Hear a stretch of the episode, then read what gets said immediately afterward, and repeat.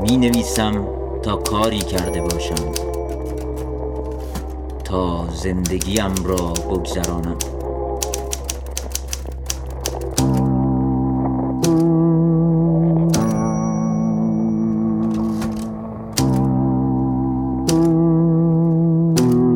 رادیو گوشه دلم می‌خواهد رادیو را بغل کنم. بوی تن من بخشی از موسیقی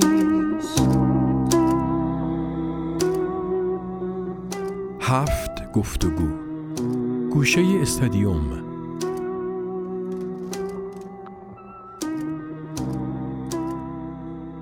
نشر چشمه تقدیم می کند.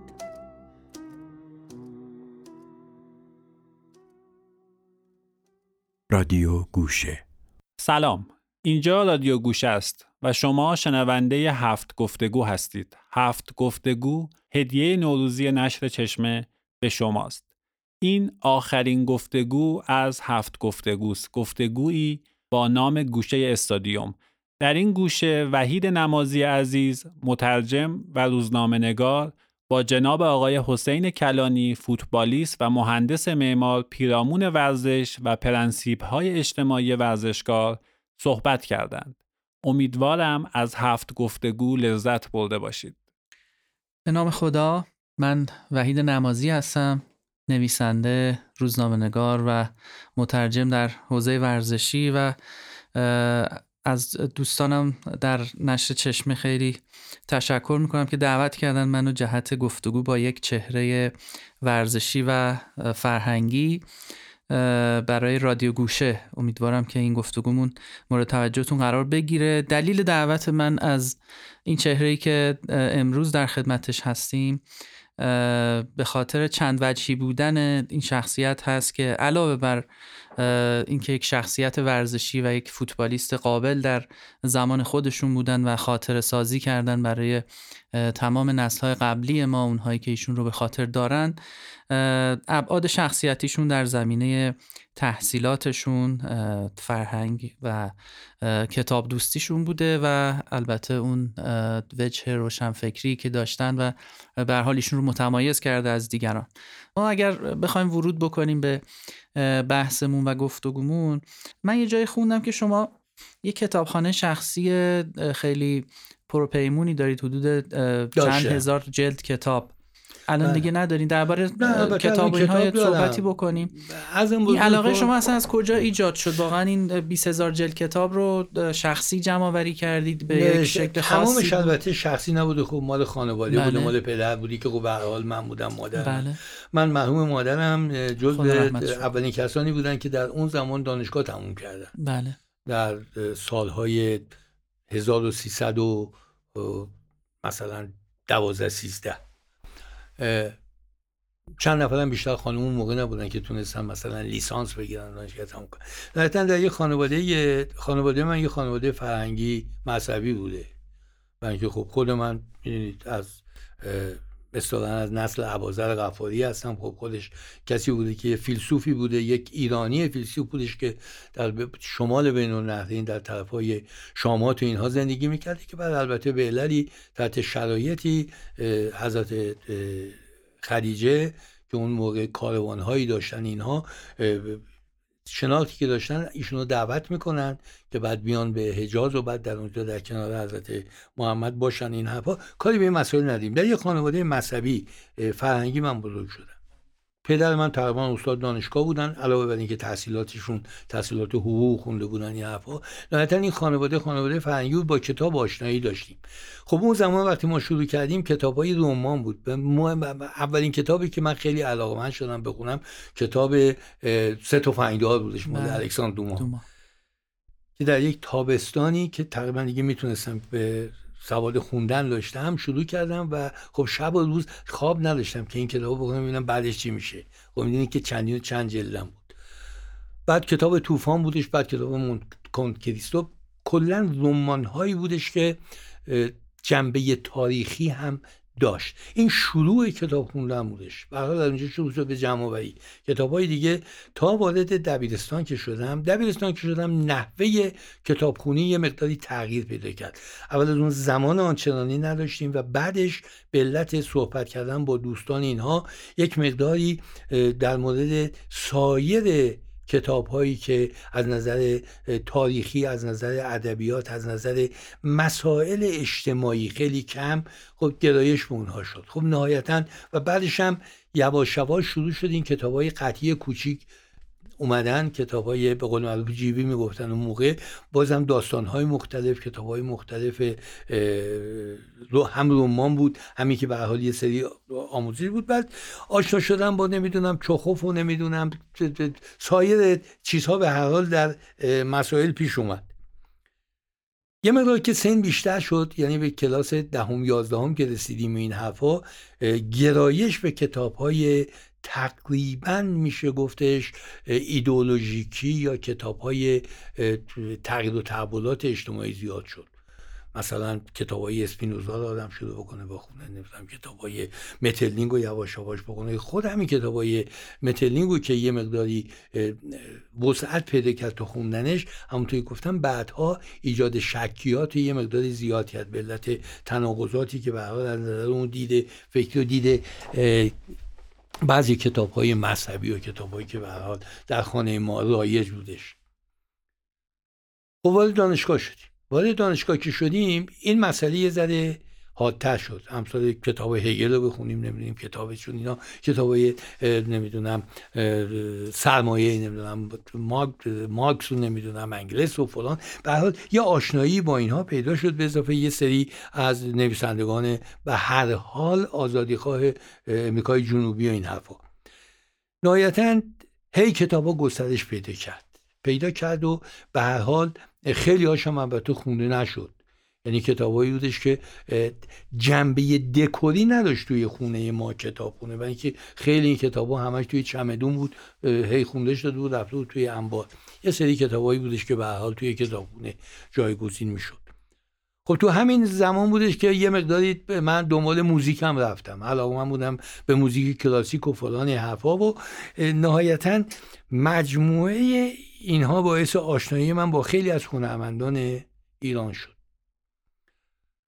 و نهایتا این هنرمندان خیلی تاثیرگذار بودن. امثال مرحوم اسدالله ملک حتی آقای گلپایگانی مرحوم محمودی خونساری نمی‌دونم مرحوم سیاوش زندگانی و خیلی از این دوستان و خیلی کسای دیگه که به حال یه سری ارتباطاتی هم در حدی که دیگه من دانشگاه هم, هم داشتم تموم می‌شد. دیگه وارد بازار کار شده بودن در ایران و نهایتا این ارتباطات یه ذره بیشتر بود. خب با نوع تفکراتشون درسته که با بعضی از دوستان محال سینمایی امثال مثلا آقای بهمن مقصودلو نمی‌دونم اینا کسانی که برای الان در اینجا نیستن یا نمی‌دونم خیلی ها که الان اسمشون رو الان نمیاد به مغز من. نهایتا هی کتاب ها زیاد می‌شد زیاد می‌شد زیاد می‌شد تا به اونجایی رسید که نقش تلویزیون و نقش نوآوری های آموزشی تلویزیون توسط به هر حال ماهواره ها و توسط اینها یه مقداری اومد جایگزین زمان کتابخونی شد.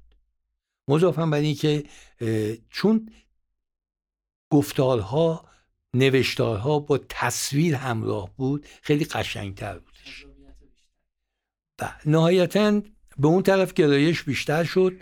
و بعدش هم باز به یه حدی رسید که توی که خدمتون عرض کردم هرچی بیشتر به عمق این مسائل من می‌رفتم به شخص متوجه می شدم که چقدر نادانم و چقدر کم می‌دونم و چقدر مستاصل میشم. گاهی وقت و وقتی یه چیزی رو نمی‌فهمم. و همین دلیل بودش که در یک دوره کتاب من کنار گذاشتم. گفتم خب از نظر اینکه بعدش هم دیگه مسائل کاری و حرفه‌ای و دنبال پول در آوردن و دنبال زندگی و اینا یه واقعیات زندگی بودش یه ذره منفک کرد منو و دیدم که خب برای اوقات گذران وقتم خب من می‌تونم از به قول معروف فیلم های سینمایی و اینها استفاده کنم. یه مدتی دنبال فیلم های به قول معروف عمیق سینمایی دنبال فیلم هایی بودش که فرانسوی ها می ساختن و فیلم های هنری این حرفا اینا بعضی مدت دیدم که خب بعضیش هم باز به اون آخرش به بنبست من می‌خورم. یعنی فیلم ها رو طوری تموم می‌کنن که آدم نمی‌دونه که اینوری هستش و اونوری هستش.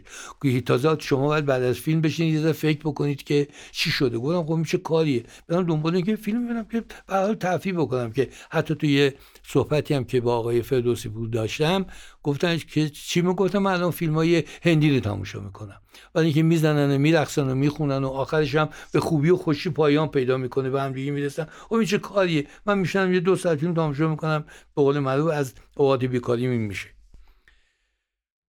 اما همونطور که خدمتتون از کردم شروع دانشگاه ما با یک حالتی پیدا شد که مسئله شو بودش مثلا اینکه خود نشون دادن بود. من یادم میاد هنوز دانشکده باز نشده بود. من همونطور که عرض کردم خدمتتون سال اول من دانشکده پزشکی قبول شدم.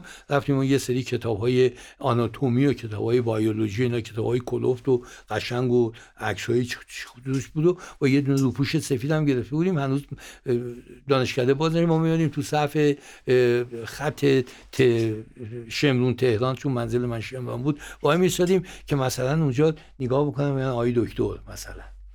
یعنی کتاب ها اونجا بیشترش کتابهایی بودش از نظری که خودمون رو عرضه بکنیم. یعنی یه شو بودش. بگیم آره ما مثلا حالا دانشجوی پزشکی هستیم ما مثلا بعد این کتاب رو می‌خونیم اینه در که نه از مفهومش چیزی میفهمیدیم نه هیچ. اون دورم گذشت.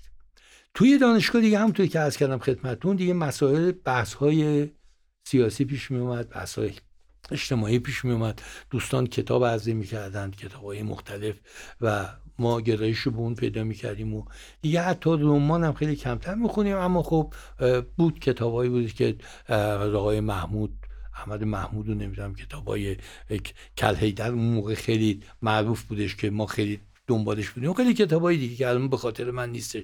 از چیز متاسفانه من چون حافظه آنچنانی نداشتم که شعر حفظ بکنم کمتر به کتاب های شعر اما دوستانی داشتم مرموم های سوهیلی و اینا همه اینا دوستان من بودن که باشون آقای سپهری و اینا کسانی بودن. خب آقای سپهری تقریبا یه مقدار هم همشهری ما بودی. چون من یه 25 درصد هم کاشی هستش. ایشون هم کاشی بودن این حرفا.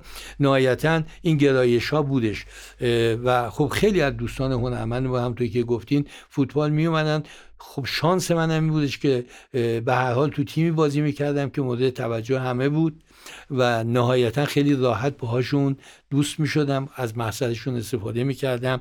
اما همیشه سعی می‌کردم شنونده باشم چون در مقابل اونها هیچ وقت نمی‌تونستم از اندام کنم و اظهار نظری بکنم. آیه کلانی سرنوشت اون کتابخونهتون چی شد؟ هنوز اون کتابخونه ما قرار شدش که بدیم به کتابخونه ملی. بعد نشستیم با یه سری از دوستان صحبت کردیم. طبعا کلا البته به فکر می‌کنم به 20 هزار تا نمی‌رسید. خیلی یه مقداری کمتر بودش اینا.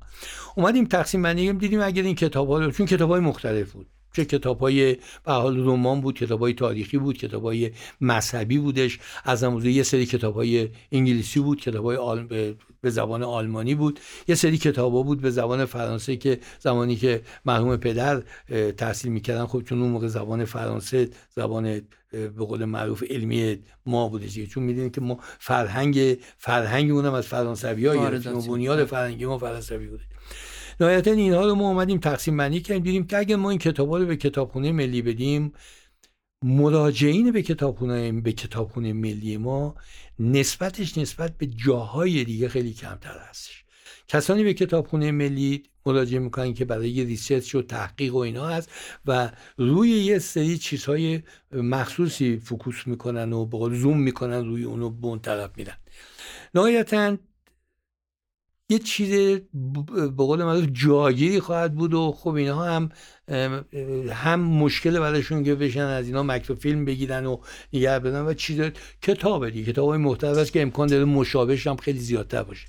ما شروع کردیم توی شهرستان ها توی جاهای مختلف توی که مدارس توی چیز اینا دوستان شروع کردن به پخش کردن اینها رو. و می توانم بگویم از قول رفاقا که بیش از بی 300 مرکز مثلا آموزشی یا تحقیق بود. بعضی از کتاب هم به بعضی کتابایی که یه ذره جنبه دینی و اینها داشت. زندگی های من مثلا حضرت امام حسین نمی‌دونم نهج البلاغه مثلا چند چندین جل از اینها بوده. شو کتابایی که یه مقداری حالا به حال مذهبی بوده اینها. اینها رو ما پخش کردیم توی بعضی از مساجد در مختلف رفتش اینها. و نهایتا اونجا استفاده خیلی بیشتر می‌شد. به این شکل که داره البته یه مقدار دیگه هم هنوز هستش که به حال سعی می‌کنیم که گاهی وقتا یه رجوعی بهش بشه. برای اینکه بد نیستش دادم یک نگاهی به گذشته و اینکه زمانی که ما نگاه می‌کنیم به زندگی شخصیت ها و نخبگان ورزشیمون در دهه های قبل مثل مثلا دهه های چهل و پنجاه یا حتی قبل از اون یه چیزی خیلی شاخص هست بین اونها که علاوه بر ورزش اون نخبه بودن در رشته های ورزشی خودشون چه در فوتبال چه در رشته های دیگه ابعاد شخصیت دیگه ای هم علاوه بر ورزش در وجود اونها خیلی نمایان و بارز بود. تکیه بر تحصیلات عالی در اون زمان. علاقمندی به ادبیات و نزدیکی به تمایلات روشنفکرانه تا حدودی حالا نه به عنوان یک علاقه یا حتی نمایش های عام پسند. یه جوری جزو ویژگی های شخصیتیشون بوده.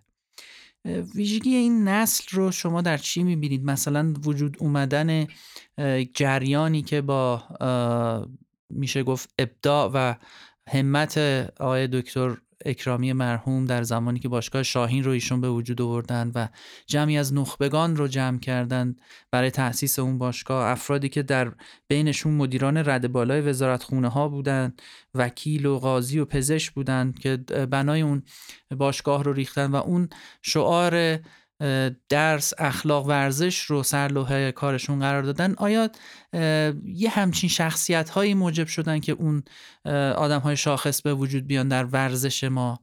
یا اینکه داستان دیگه ای وجود داشته؟ در اون زمان همه می‌خواستن که آینده مملکت رو بر مبنای اخلاق بر مبنای تفاهم بر مبنای دانش و به هر حال بزرگی این مملکت بگذارن. ولی الان متاسفانه آدم احساس می‌کنه که همچین چیزی نیستش. خیلی سعی میشه اما عملا انجام نمیشه بلکه همش تقریبا به سوی یک سیستم انحرافی ما حرکت می‌کنیم.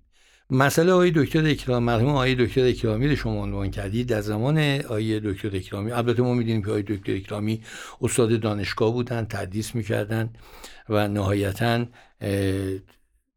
چون با جامعه جوان سر کار داشتن نهایتا برای سازندگی اونها تفکر می‌کردن و سعی می‌کردن که با مطالعات خودشون این تفکر خودشون رو اعمال بکنن روی اونها و چون در زمینه ورزش هم فعالیت می‌کردن نهایتا این راه رو در ورزش دیدن که می‌توانن پیاده بکنن. مضافن بر این که در زمان های دکتر اکرامی سه شخصیت برجسته دیگری هم بودن که به اتفاق به نظر من چهار دوست دبستانی می‌تونه اسمشون بذاریم مرحوم آقای دکتر بنی احمد بودن که در رشته روانشناسی و روانکاوی و روانشناسی بچه ها فعالیت می‌کردن. مرحوم آقای دکتر بنایی بودن که در رشته سازندگی در زمینه پیشاهنگی و اینها بنیانگذار پیشاهنگی ایران بودن که برای سازندگی و مرحوم آقای دکتر مشتهدی بودن که ریاست بعد از آقای جردن ریاست دبیرستان البرز که به حال می‌دونید که از شاخصه های فرهنگی ما در طول تاریخ آموزش و پرورش ما بودن بودن که بعدش هم دانشکده پلیتکنیک و بعد دانشگاه شریف فعلی رو با جز بنیانگذارانش بودن.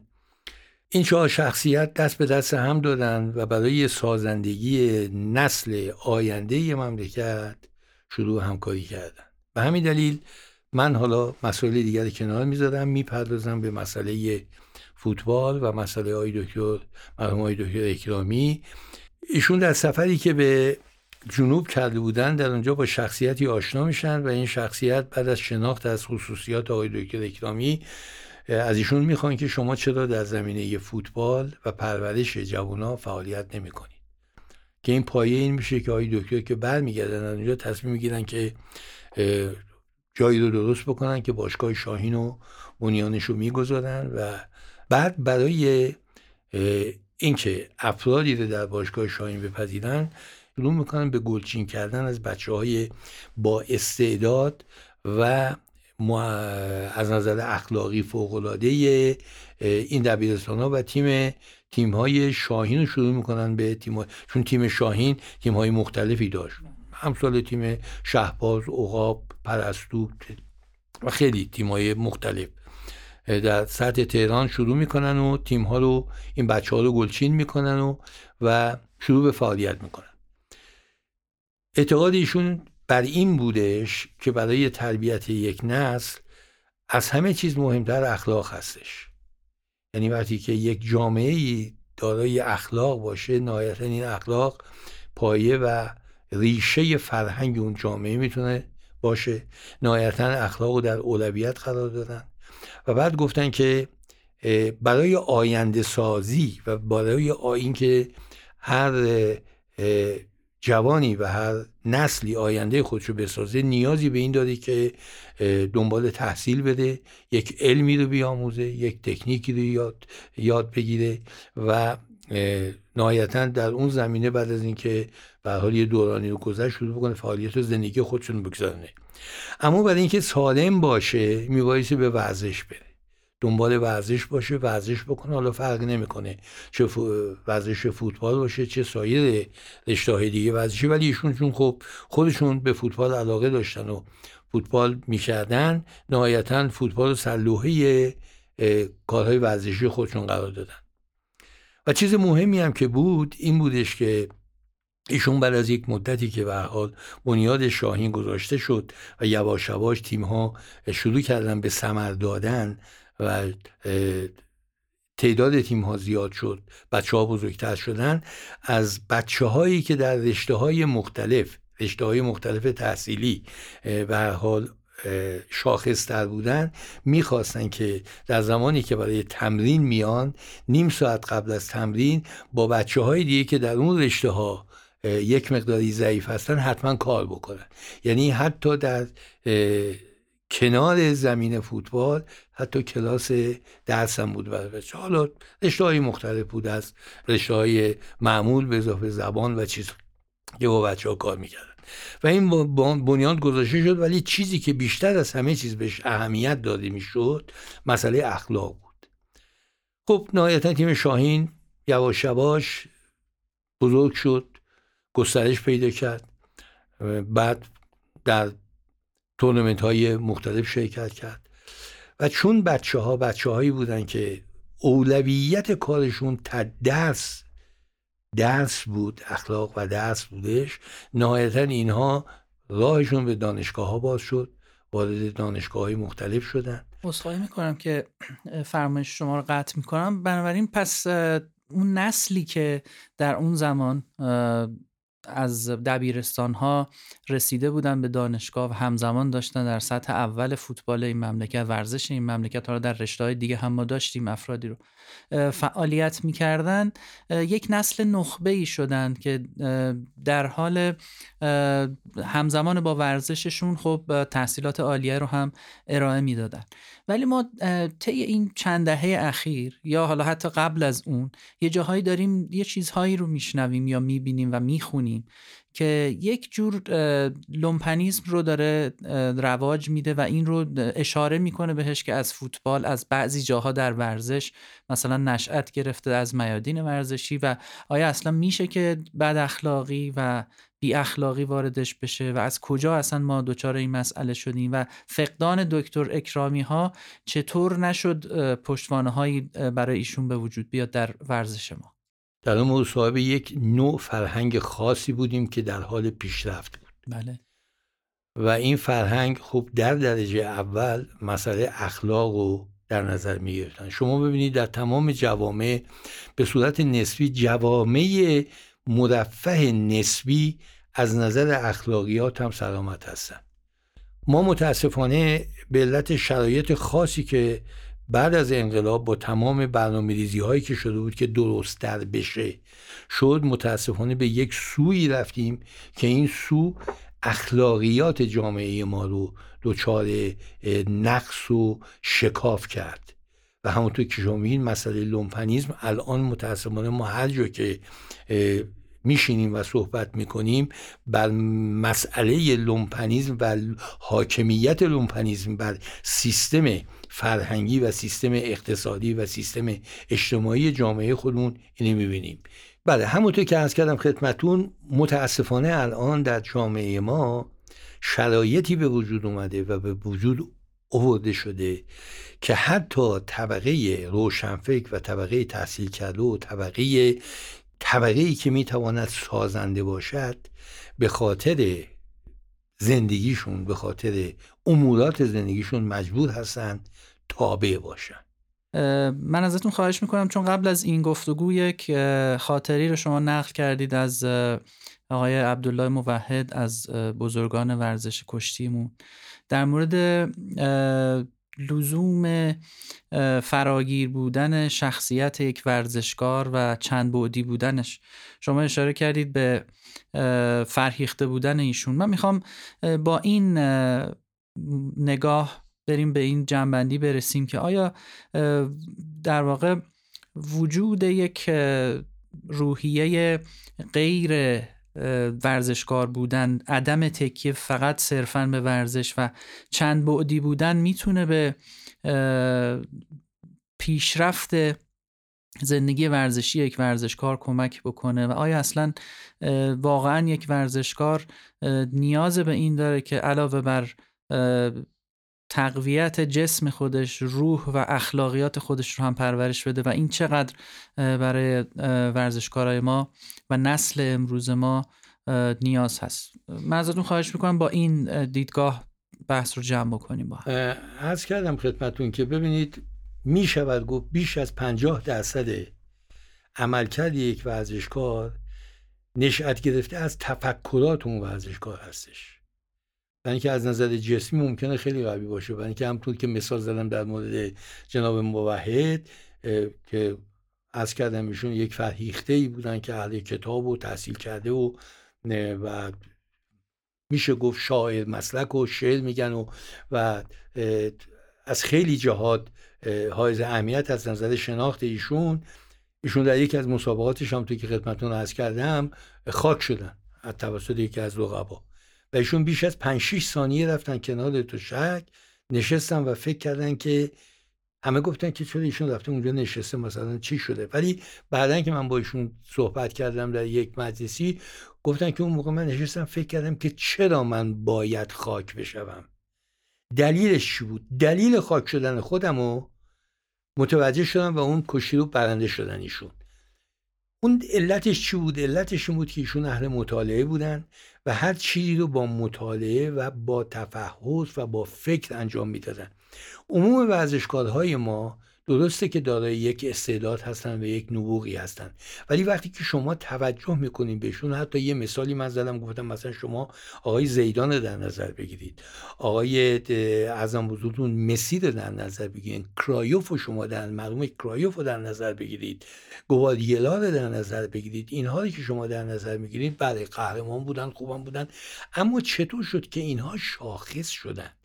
وقتی که نگاه می‌کنیم می‌بینیم اینا اهل مطالعه بودن کتاب میخوندن اینها تفحص می‌کردن اینها ریزکاری هایی که باید توجه بهش بکنن با مرور و کتاب خوندن با مطالعه طوری می‌کردن که این حالت غریزی برشون پیدا می‌کرد.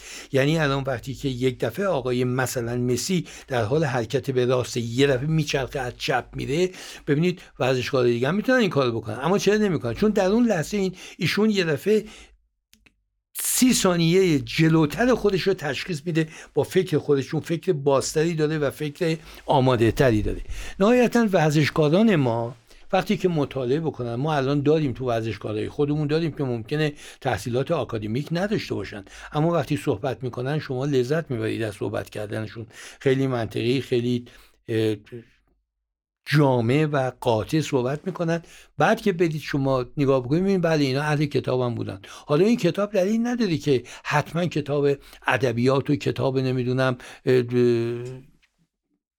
چی باشه. ولی ما داشتیم دیگه. ما وقتی که نگاه می‌کنیم می‌بینیم که در هر کتاب ما در هر دوره شعرای ما پزشکان ما قضات ما همه اینها کسانی بودن که در کتابهاشون آموزش می‌دادن برای چی؟ برای بهتر زندگی کردن. یعنی کسانی که اهل کتاب بودن بهتر زندگی کردن زندگیشون رو بهتر تونستن جمع کنن چون نشستن چیز کردن. در انگلیس وقتی شما میرید می‌بینید که توی ماشین های اتوبوس ها یه باکسی هستش که توش پر کتابه که این کتاب ها رو بر می‌دادن کسانی که وارد میشن توی تو به مقصد مطالعه می‌کنن بعد می‌ذارن سر جاش. درسته که الان کتاب های به قول معروف کتاب ها رو انتقال دادن به دی و نمی‌دونم تو این چیزهای این کامپیوتری. اما هنوز هم باز اون کتاب یه جای خاص خودش رو داره خیلی لذت بخشه و خیلی آموزش های خوبی میده و وقت رو نمی‌گیره. وقت کشته نمیشه شما اگه کتاب بخونید.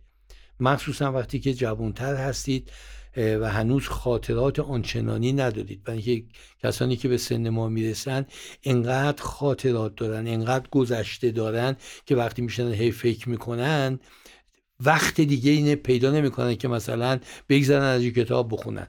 و همین دلیل هستش که شما می‌بینید که آدم هایی که سنی ازشون گذشته زمان براشون خیلی اهمیت پیدا می‌کنه. در صورتی که برای جوانهای ما زمان اهمیت آنچنانی نداره. چون ما فکر می‌کنیم دیگه داره تموم میشه. یعنی اون زمان چیز تموم میشه به همین دلیل خیلی عجول هستیم. اما جوانان نه خیلی خونسرد هستن زمانها رو می‌ذارن بگذاره و گاهی اوقات هدرش میده. نهایتا مطالعه در هر زمینه. حالا بسنده نکنیم فقط به کتاب. مطالعه اگر بکنن مطالعه درست بکنن و خود همین می‌تونه پایه‌گذار اخلاقیات و وچه اجتماعی بشه برای هر قهرمانی.